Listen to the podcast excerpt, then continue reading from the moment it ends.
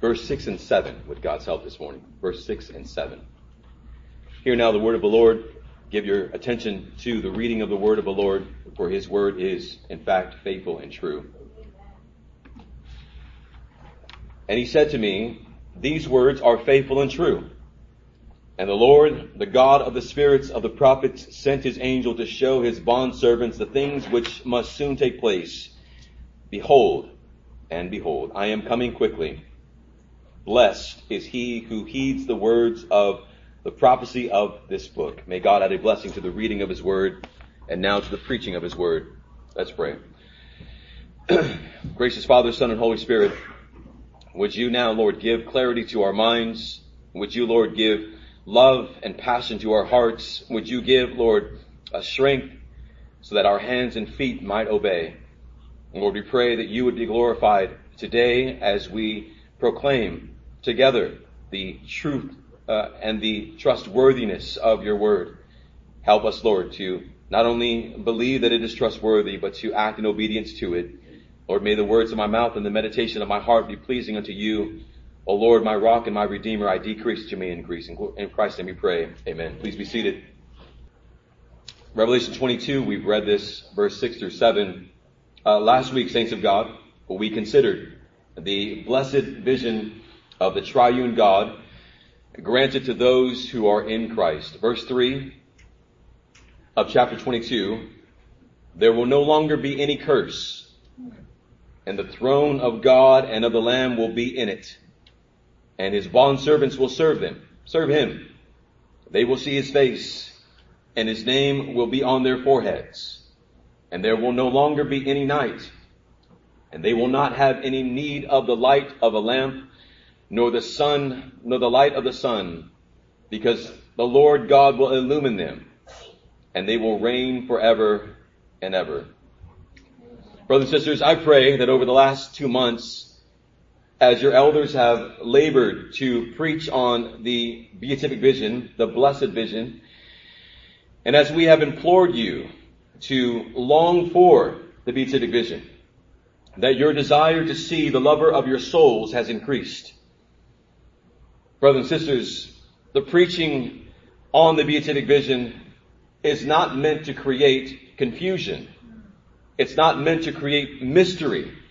But it is meant to create confidence, and it is meant to create anticipation.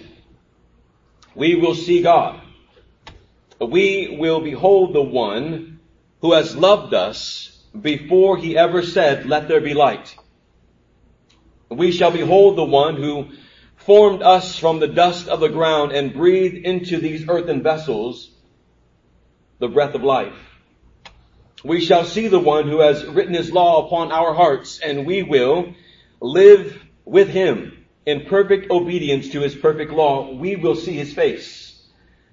There shall be perfect, sweet intimacy between God and man perfectly, an intimacy that is greater than that which we share and enjoy in marriage, an intimacy that is greater than a face-to-face meal shared with a friend.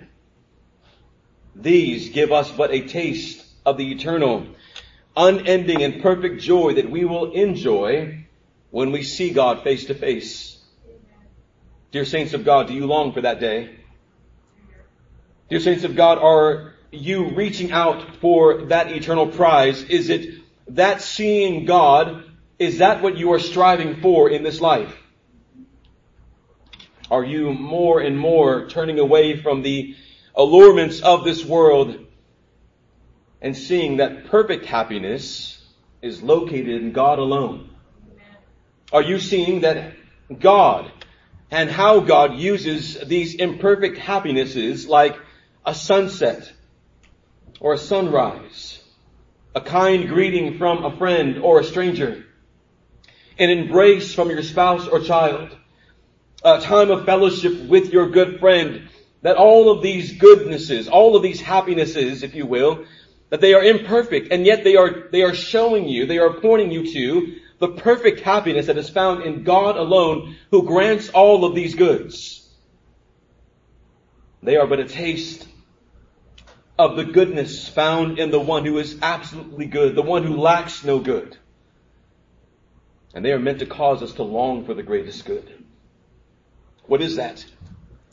We will see His face. When that blessed time of perfect blessedness is granted to the believer, we shall finally know that which we know, that which we know in part, we will finally know fully. We shall know God. And dear ones, in knowing God, we shall be perfectly happy.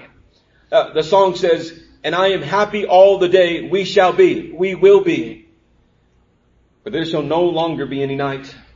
The Lord will brighten our lives in such a way that there will be no need for any supporting light. The sun will be no more, but it will have reached its its purpose for existence. It is meant to point all men to the Creator of the sun in order to give Him glory. This shall be true of all created things. Those things that are not made in God's image will reach the, the fullness of their purpose, and image bearers will finally see God face to face. The Apostle John is exhorted by the angel that that which I have just said and that which has been shown to John, that all that, that John has seen, all that John has heard is faithful and true. We come now to these final fifteen verses of this Apocalypse of John. And at the end here, the angel is compelled to say to the apostle and prophet one last time, these words are faithful and true. Saints of God, this morning, with God's help, we shall consider just one point, the trustworthiness of God's word. The trustworthiness of God's word. Two points. Number one, God's word is trustworthy and true. You may have heard this already a couple of weeks ago, didn't you? Verse six, these words are faithful and true. And the Lord, the God of the spirits of the prophets, sent His angel to show His bondservants the things which must soon take place. As we near the end of the Apocalypse of John, we hear the words that should sound familiar. Though they have been said in the distant past in terms of our worship together through the Apocalypse of John, they ring throughout this entire book. The words that you should be familiar with are found in verse one of chapter one. The revelation of Jesus Christ, which God gave Him to show His bondservants the things which must soon take place. And He sent and communicated it by His angel to His bondservant John, who testified to the word of God and to the testimony of Jesus Christ, even to all that he saw. Blessed is he who read, who reads, and those who hear the words of the prophecy, and heed the things which are written in it, for the time is near. That was at the beginning of the book. And now here at the end, the angel reiterates the purpose which was stated at the very beginning. It is to show the servants of the Lord, the slaves of Christ, what things shall take place, because the time is near. What things that we should expect. What things that we should anticipate as we await the approaching victorious return of the Lord Jesus Christ. The angel once again repeats the mode of transmission for this book. How has this book been given? These visions have been given from God to Christ, from Christ to the angel, to the angel from John, from the angel to John, and from John to the church. The angel proclaims, these words are faithful and true. The statement is derived from Isaiah sixty-five sixteen. Listen to this, which expresses confidence in God's forthcoming act of the consummation of the new creation, which was inaugurated by Christ. We believe in what God is going to do, because what God has began, the work that God has began, He will complete. Amen. The emphasis is for the believer to keep on believing. Amen. As we come to the end of this book, not to quote Journey, but to be very clear, don't stop believing. Keep on believing that which you have believed. The emphasis for the believer is to trust in the certainty of God's word concerning the future, which will sustain the believer for today. How do you know that God will do what He says that He will do? Because His word is faithful and true. How do you know that God will bring to completion that which He has begun? Because God's word is faithful and true. Keep on believing. And because you believe his word is faithful and true, it will keep you for today. These words are faithful and true. And the Lord, the God of the spirits of the prophets, sent his angel to show his bondservants the things which must soon take place. Through the apostle John, who is at the end of this book, throughout this entire book, there's been um, visions been given to John. And now at the end of this book, the angel is doing something very special for John. The angel is not just proclaiming, which we'll get, we'll get, we'll get to in a moment. He is confirming the apostle Paul, the apostle John, as a prophet of the Lord. John is being placed in the category, not just of an apostle, which is a high honor in and of itself, but also in the category of a prophet. Just as God is the God of the spirits of the prophets and moved them to speak or to write that which God moved them to speak and write concerning the future, so God has also moved John in order to unveil the future, in order to encourage the church of Christ. The Lord unveiled things to prophets, and now the Lord is unveiling things to John. And the angel is saying, you are among the prophets. Chapter twenty-two, the angel calls the prophets who came before John. He calls them John's brethren. Not just because they were both Jews, but because they were in the same category of giftedness. Just as they were prophets, and the word that they gave was faithful and true because it came from God, so this revelation given to John is faithful and true because it came from God, and John is likewise being granted being granted the gift to be able to see things in order to reveal it to the church. John was a prophet, and in that he was used by God to unveil that which was previously veiled. This book is the Apocalypse of John. You will, you will remember, apocalypse means uncovering. Apocalypse means unveiling. Uh, whenever we think of the word apocalypse, we think destruction. But apocalypse actually means unveil. Revelation twenty-two ten, the angel said to me, John, do not seal up the words, or do not cover them, do not veil them. Do not cover the words of the prophecy of this book, because the time is near. Unlike the prophet Daniel, who was commanded to seal up the revelation that he had that he had received, or unlike the apostle John, who, the apostle Paul, who was not allowed to reveal what he had heard. The apostle John is commanded to do the opposite. Don't seal it, unseal it. Don't veil it, unve- unveil it. John did not receive this revelation in order to keep it to himself. Rather, he received this revelation as a prophet from God and obeyed God's command to give God's word to God's people because the time is near. The sealing, or the veiling, listen to this, of Daniel's prophecy, it signaled that the time of its fulfillment when Daniel was receiving this prophecy was still in the distance. Therefore the Lord said, seal it, because the time is not near. Daniel was standing in a different, I'm going to use this word a lot today, in a different epoch or epoch. That means age. He was standing in a different age according to God's redemptive plan. But what John sees, what John sees concerns the historical, redemptive, redemptive historical age in which he was living in. John was living in, in an age in which God says the time is near now. Therefore, unseal, unveil that which is for the church, because the time is near. Um, what time, what epoch, epoch was John living in? What age was he living in? John was living in the same age, the same time, the same epoch as you and I. We live in the same age as the apostle prophet John. What is that age? You and I are living in the same generation as the apostle John. What is that generation? It is the age, the epoch, the, uh, the, the generation between the resurrection of Christ and the return of Christ. You and I are living in the same age, the same time, the same generation as the apostle John.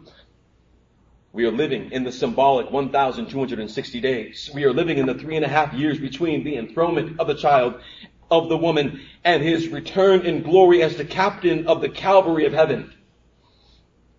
as we live in this last age and await the glorious, victorious return of Christ, we have as an anchor for our soul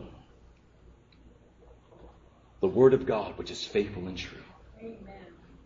Which God has given to chosen men to give to you and I, so that we would not fret during these dark times. The angel announces to John, who announces to the church, these words, these words, they are faithful and true. These words are from God. And because they are from God, they are trustworthy and true. Because God is trustworthy and true. The angel is not just, he's not just informing John that these words are faithful and true. He's not just telling him of the trustworthiness of these visions. The angel is proclaiming. The angel is proclaiming that the words that have been given to him, they are faithful and true because God is faithful and true. That which John has been seeing and hearing from the beginning and recording was not from the mind of John. John didn't make these things up. That which John saw, that which John heard, that which John recorded did not come from the wisdom or inventions of men. It came from God Almighty. Therefore, these words are trustworthy and true. Second Peter one twenty, but know this, first of all, that no prophecy of Scripture is a matter of one's own interpretation. We didn't make this stuff up. For no prophecy was ever made by an act of human will, but men moved by the Holy Spirit spoke from God. You know the verse, don't you? All Scripture is inspired by God, breathed out by God. Now, that which is before you this morning, that which you hold in your hands, that which is in your lap, that which is resting in, in your hands this morning, it is the eternal, inspired, trustworthy Word of God. This is God's Word. Oh, dear ones, how we need not just to inform people of the trustworthiness of God's Word. We need to proclaim to people of the trustworthiness of God's Word in this last epoch, in these last days, the last days that you and I are living in. We need men and women, boys and girls, to be unashamed to proclaim that God's Word is faithful and true. It is trustworthy and true. We need bold believers who will hold up God's Word, stand in the marketplace, stand in their schools, stand in their workplace, unashamedly testifying to the trustworthiness of God's holy Word. In this last, last epoch, in these last days, the time between the resurrection of Christ and the return of Christ, we must be steadfast and immovable in our stance of the trustworthiness of God in these last days. This final age, as we await the glorious, victorious return of Christ, how we need the one hundred forty-four thousand to stand with the Lamb against the enemies of Christ. Amen. We must not be bashful about our trust, our trust in God's Word. We must not be timid about that which is trustworthy and true. May God grant us boldness to be heralds of the trustworthiness of God's Word. May God grant us boldness to stand and be unashamed. This is what God's Word says.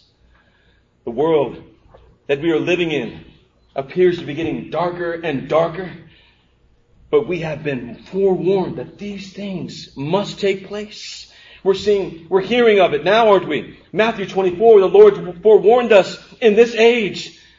This age will be littered with false messiahs. It will be littered with wars and rumors of wars. Nations will be rising against nations. We have not seen in a very long time Israel and the United States and China and Russia. We are living and have been living in the final days, the last days. Nations rising against nations, famines, earthquakes, persecutions, betrayals. We have learned as we have walked through the apocalypse of John that these are the last days. We, we are living in them. Since Christ rose from the dead until today, we are living in the last days. Our Lord has revealed to John through the seals, through the bowls, through the trumpets, that these are the last days and we are living in them. And they will be perilous times, tough times, dark days, violent days, men, uh, days when, when, when violent men and false prophets will arise. They will be days when Babylon will deceive many with their false promise of happiness. And our Lord warned that as lawlessness increases, so too will the love of men grow cold as wax that has been blown out from the from the flame. But we are also encouraged by our Lord in the midst of this, I'm going to say this word, in the midst of such apparent chaos. Our Lord reminds us, see that you are not frightened, for these things must take place. This is not yet the end. We are encouraged by the Lord at, at such apparent chaos, but the one who endures to the end will be saved. Dear ones, how will any of us be able to stand, let alone continue to walk forward, even as it, as it appears as though darkness is closing in from all sides? How will we continue to breathe comfortably as it appears as though we are being pressed in from all sides? I say to you that the only way that someone is able to stand, the only way that someone is able to walk, the only way that someone is able to breathe is if they hold up the lamp of the light of God that will be a, a light for the darkness around us, and it will be a light for our feet. The trustworthiness of God's Word, trusting in the Holy Word of God, will only be the source that allows you to walk and to breathe and to continue to know that all things are well with my soul. In this apparent chaos, His Word is a compass guiding us along the way. His Word shows us that the world is not spiraling out of chaotic control, but that He is sovereignly guiding history toward a glorious climactic end, the return of Christ. This gospel, Jesus says, how do we know that God is in control? Because the Word says, this gospel of the kingdom shall be preached in the whole world as a testimony to all nations, and then the end will come. God is saying it's all, it's, it's, in, He is in control. He, the world is not spiraling out of control. The gospel must go to the nations. Then the end will come. So let them come. Let the false messiahs come and go. Let the wars rise, burn, and fizzle out unto the next one. Let the nations rage. Let tribulation, persecution, and suffering have their way. All of these things, in all of these things, those who hold fast to God's word shall be like a house whose foundation is built on the rock. Amen. The wind, let it come. The waves, let them beat. They will beat upon the house, but they will not be able to bring you down. They will not be able to bring you down because you are founded upon the rock, the word of God. Therefore, you will be immovable. You will be unshakable because you are built on the rock of ages, the word of God. His word is eternal. His word is, un- is unchanging. His word is trustworthy and true. The prophet Isaiah proclaimed, the grass withers, the flower fades, but the word of God endures forever. Dear saints of God, this angel, as the visions are coming to a conclusion, is proclaiming. He's not just informing, just like I'm not informing you today. I am telling you. I am proclaiming to you that God's word is faithful and true because it comes from the one who is faithful and true. It can be trusted. It is our light in the storm guiding us home. Amen. Amen. Second Peter one nineteen. So we have the prophetic word made sure to you, which you would do well to pay attention to, because it is a lamp shining in a dark place. It is a lamp shining in a dark place until the day dawns and the morning star arises in your heart. If your hope is in God, He has provided for you. He has provided for me. Listen to this. He has provided for you a safe way home. Lord, how do I get home? I've given you, He says, I've given you my word. Follow the light. It will take you home. Follow the light. It will guide you home. Follow the light. It will guide your feet. And you will get there safely. Dear brothers and sisters, in these last days, hold up the word of God. You shall never be lost in the darkness. You shall never be lost in the darkness. You'll never be able to say, where am I? God's word will always bring you home. God's word will always bring you home. Thy word is a lamp unto my feet and a light unto my path. I'll get, I'll get a little King James for you, Scotty. Thy word is a lamp unto my feet and a light unto my path. His word is trustworthy and true. His word is trustworthy and true. Hold it tight. Don't let go of it. Don't let it be ripped from your clutches. Keep it tight to your heart. Keep it tight to your mind. The word of God is trustworthy and true. Secondly, blessed is the one who heeds. Verse seven, blessed is he who heeds the words of this prophecy of this book. if God's will be done, I would like to do a, a whole sermon on, considering the three I am coming quicklys of the Lord Christ, but not today. Back in Revelation chapter twenty-one, verse five, John was commanded to do what he had been doing for twenty-one chapters, right? And the angel emphasizes that the words and visions that were being given to John were not words and visions of inventions, of the inventions of men. They were faithful and true words, because they find their source in the one who is faithful and true at that time. Because you heard this verse not too long ago. You were exhorted, we were exhorted, three things: to give our attention to the hearing of the word of God. We were exhorted to give our reverence to the word of God. And we were noted, and we noted that it is through hearing and through reverence that faith is birthed in us. It is through hearing that faith is fortified in us, because God's word is faithful and true. Now here, at the end of this book of visions, we are once again exhorted about the trustworthiness and truth of God's word. But this time we're not exhorted to just give our attention and reverence to the word of God. But now we are exhorted to give our obedience. We are exhorted to give our very existence to the living word of God in order to live according to it. We agree. I appreciate your amens. We agree. God's word is faithful and true. Uh, we agree when the man of God says it is a light for your path. We can agree that it is a, a lamp to our feet. But you gotta walk. You can't stay still and say, I know where I'm standing. We cannot simply allow the word of God to show proper footing. I, I at least know that the step in front of me, or the space where I'm at, at least I'm safe here. But the word of God has been given as a lamp to your feet and a light for your path, which means it will show you where you are and it will show you where you must go. But you gotta walk. You must walk, and as you walk, you are therefore walking in obedience. The light will do us no good if we don't walk onward. That's right. The light does not show us where we are, but shows us again where we must go. That means we are not only to be hearers of God's word, but we are to be doers of God's word. James one. It is the one who believes that hearing is enough that deceives himself. No, dear ones, we must be doers of God's word. Our Lord exhorted the church, blessed is he, and we're going to use that blessed at the very end of this, blessed is he who heeds, obeys the words of the prophecy of this book. It can be very elementary for the minister, the man of God, to stand before you this morning and call you to obey God's word. It almost goes without saying. It, it almost is like, really, you called me here to say that you must not only be hearers of God's word, but be doers of God's word. I could have got that on my own. Regardless, it is my charge from God to proclaim the full counsel of his word. That means that, yes, I'm going to say to you that which you already know. I'm going to proclaim his word to you now in your ears, and I'm going to acquaint, uh, uh, uh, uh, proclaim it to you, even though you are well acquainted with it. The Apostle Peter said, our family's going through First Peter, Second Peter now, therefore, I will always be ready to remind you of these things.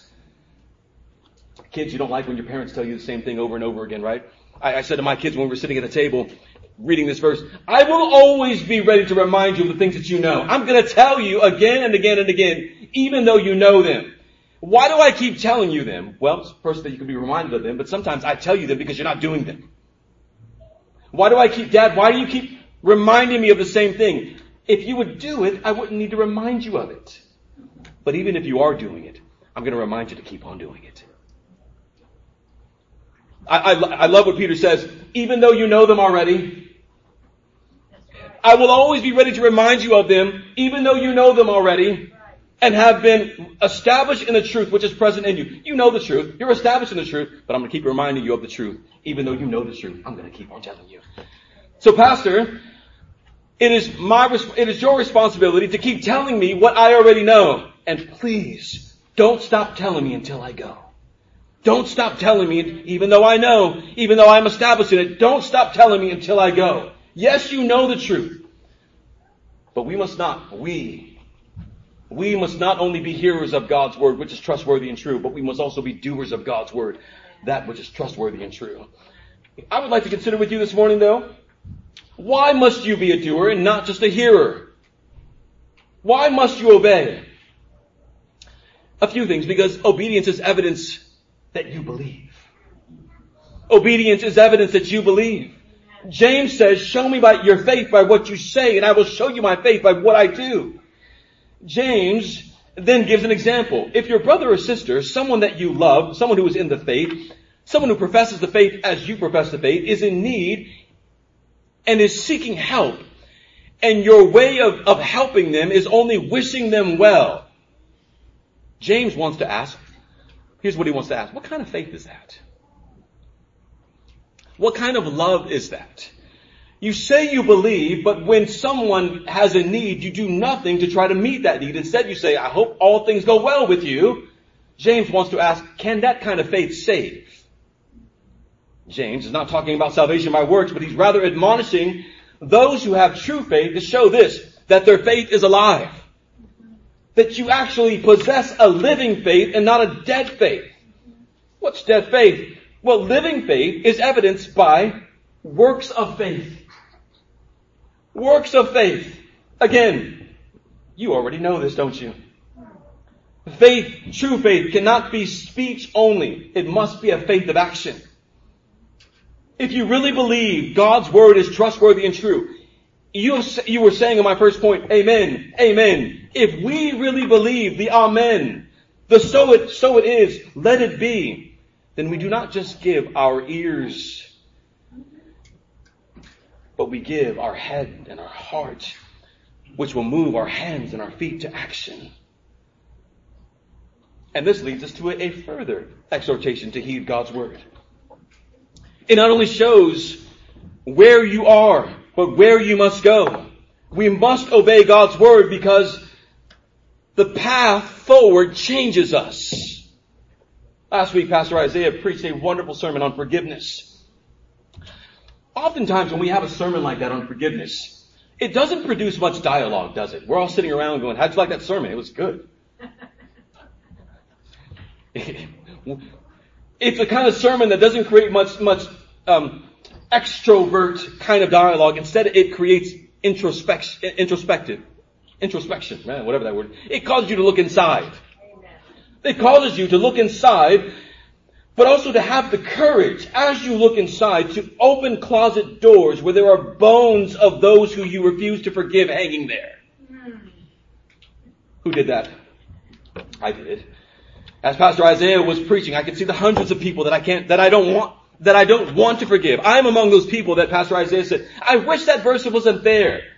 And I quietly said, yeah, me too. But they're there. They're from the Lord. And wouldn't you know it? Pastor Isaiah says, you ever, you, you ever notice that, that the people that you, you want to see, you never see? The people that you don't want to see, you always see? They come up. It, well, it was me this past week, the people I didn't want to see. How are you showing up, of all places, on my YouTube feed? Where did you come from? How did you get here? Well, they were brought around by the Lord, I believe. And I was confronted once again. Do I believe His word is trustworthy and true? Or do I not believe it's trustworthy and true? L- let me get to a point. Because Isaiah, Pastor Isaiah, there was a key that he says. If, if you want to get into that door, I'm using this metaphorically, as, as it didn't actually say this, but I'm going to use it. Pastor Isaiah says, if you want to, here's the key, if you want to be like Christ, that's how we began his sermon. If you want to be like Christ, here's what you got to do. The key he gave is, do you want to be like Christ? If you do, here it is. Go open the door. And all of us, I think, took that key and went, I don't know if I want to be that much like Christ. We were confronted, weren't we? I, if you want to be like Christ, here's the key. Go open the door. Confront the things that are not allowing you to be more like Christ. Right. Amen. We both, my, myself and Isaiah, both uh, admired the same athlete. We both wore the same W. W W J D bracelet. Sometimes he stole mine because he was my little brother, and very rarely he took things of mine, but I'm sure that once upon a time there was probably a few of my bracelets he was wearing. But the point is this. The lure that Pastor Isaiah was using is this. Do you want to be like Christ? Do you want to be like Jesus? There is a path that has been lit of righteousness that awaits us walking on it. If you can imagine walking into a room, walking into your house, and if, if any of you have a, a hallway that has a separate light that will light the path of the hallway, that path is the Word of God that has been lit for us. And we are being beckoned to walk it. If we believe God's Word is faithful and true, then we will walk this path. This path is not a path that you walk alone. God guides you. Christ takes you by the hand and says, come with me, I will make you like me. Amen. And as we walk, why should we obey? Because as we walk, we are being altered. As we walk, we are being shaped. We are being assimilated. The, the overwhelming testimony of, of the New Testament is this. If we are in Christ, then we are going to be made like Christ. If we are in Christ, then we will be conformed to Christ. For those he foreknew, he also predestined to be conformed to the image of his Son, the Apostle John, the one who says, I've come to know him. I know him and does not keep his commandments is a liar. The one who says, I know him. Here's the key. Go in that door. I don't know him that much. You're a liar. Not you. The one who says that. And the truth is not in him. But whoever keeps his word, see the difference, here's the contrast. But whoever keeps his word, word to him, the love of God has truly been, perf- been perfected. But this we know, by this we know we are in him. The one who abides in him ought to himself walk in the same manner as he walked. Amen. Amen. Forgive them, Lord. They don't know what they're doing. Blessed is the one who prays for those who insult him and so, who say all kinds of things about them. Do you see how hard it is? Want to walk down that path? Those who claim to know Christ, to keep the commandments of God, and as we do, we are being changed. As we obey, we are being, we are being altered. We're being shaped. If you could think of Plato, you're, you're, you're, you're in the hands of the, of the, of the master, and he is shaping you and he is conforming you. And at times it doesn't feel very good, but it's necessary. It's necessary. The easiest example that I can think of is often is, is, it is when a person decides to become healthy. Eating habits must change. Routine of exercise must change. And if they are disciplined and consistent, they'll see the results of their efforts. They're changing. So it is with those who want to be like Christ. The triune God indwells the man, uh, makes his home within the man, and then assimilates the man to himself, comes in and changes us from the inside, makes us a whole new man. Aquinas uses the example of a wax seal, hot wax poured out, and the seal, you, you know, those old school seals that, that's being impressed upon the, the wax. It's being imprinted, pushed down upon the wax. And the, the image is being shaped upon that which is raw and unshaped. Obedience to God's word. It's the only, it's not just the proper response. It's the only response for those who love him. And it is the evidence that he has imprinted himself upon us. When we obey, it is evidencing that God is in us, that God is changing us. In Christ, you are made new creatures. You and I are his new creation who have been saved, set apart for good works. You are no longer who you used to be. Look at yourself in the mirror at times and say to yourself, you're not who you used to be. You're not him anymore. My wife has to remind me of that often. You're, you're not that guy anymore. Amen. Praise be to God for a helpmate like that, who will remind you, that's not you. That's right. Because you have been crucified with Christ. It's no longer you who live, but Christ who lives in you. And the life that you now live in the flesh, you live by faith in the Son of God who loves you and gave himself for you. You're not who you used to be. We are not who we were, and we are not yet who we shall be. But we are, if we walk in obedience, we are on the way, aren't we? We leave behind the old man who has been crucified with Christ. Let me say to you, your nature has been changed as well. You don't have a sinful nature. You are indwelt by Christ. That nature has been removed from you. You are indwelt by the triune God. You don't have a sinful nature. Your nature has been changed. You have been altered. And evidence of that is that you have a new heart and a new mind. You yield and obey God. The sinful nature doesn't do that. The new man does that. The man who is put on Christ does that. The one who is a new creation does that. So, as we walk on this path that is illumined by God, we're changed. But you're not just changed. You are changing in order to be prepared to be presented. You're not just changing. Praise be to God for that. You will ultimately be completed. We've seen this in the previous chapter. We are being made ready as a bride who has been prepared and adorned so that at just at the right, just at the right time she may be presented to her husband. The goal of being assimilated is to be perfected.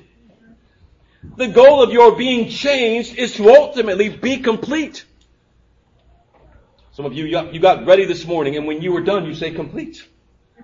You were in process of getting ready. Whatever you did, you were in process of getting ready until you finally looked at your mirror and said, done. God is making you done. God is pre- preparing you to be perfected. There will not be, as the bride of Christ, one item, one accessory, one hair out of place. The saint, the saint of the living God will not stand before God yet undone. You won't go to God and go, I, I, I'm not worthy. You won't stand before Him with your head down and say, I, I'm, I'm undone. You won't have a prophet Isaiah experience, Isaiah chapter six, woe is me, for I am undone. Instead, you will be purged of all sin. All guilt will be removed. All remaining sin removed. You will stand before God and you will behold the lover of your soul. You will be perfected in righteousness. You are being made as pure gold, even more precious than gold. I know you know this. But as one of your guides along this path, I need to remind you yet again where we're going. And what is happening as we go, and where we're headed. Look ahead. Here's what's happening. You're being made like Christ. Here's where it, how it will end. You will be perfect in Christ. And here's where we're going. You will see His face. Don't forget to look ahead. We got the light at our feet. I can see my feet. Stop. Pointed ahead of you. Don't forget where we're going. Don't forget where we're going. Come what may. Don't fear and don't forget where we're going. I'm here to remind you as one of your guides. It's the city. It's shining on a hill. That city is you. And when you get there, you'll see Him. Don't forget where we're going. And when you see Him, there will be a joy, a happiness that nothing on this earth could ever compare to. You will have perfect, perfect, complete joy. This isn't your home. Don't get comfy here. Don't get comfy here. The writer of the Hebrews calls us to fix our eyes on Jesus. The Lord Jesus reminds you, you are not of this world. If you were of this world, the world, the world would accept you as your, as its own. But, but your citizenship, as it is, is in heaven. It's not your home. You don't belong here. You won't be here long. So don't fret. If you're in Christ, don't worry. Look ahead. The finish line is ahead of you. Amen. The prize is for all those who are in Christ, who pursue that upward calling and pursue the finish line, who pursue the goal. The goal is, the line is, behold, the tabernacle of God is among men, and He will dwell among them, and they shall be His people, and God Himself will be among them, and He will wipe every tear from their eyes. It will bring tears to your eyes now, but dear ones, let me say to you, there will come a time when you will not remember the pain, because there'll be no room for it. You will be filled to, to every inch of your being with happiness. they will see his face. Amen. And his name will be on their foreheads, and there will no longer be any night, and they will not have any need of lamp or light, nor the sun of the sun of the day, because the Lord will illumine them, and they will reign forever and ever. He's the goal. Amen. He's the finish line. Amen. He's the prize. Yes. If this is the last sermon that I ever preach to you, may these words ring in your holy ears, and may the grace of God give you strength to endure unto the goal, unto the finish line, unto the prize, unto God himself. Take the light and look forward. You're going there. Keep your eyes there. Amen. God perfectly, yes, and intimately, yes, illuminating our minds and perfectly capturing our hearts. Amen. Forever.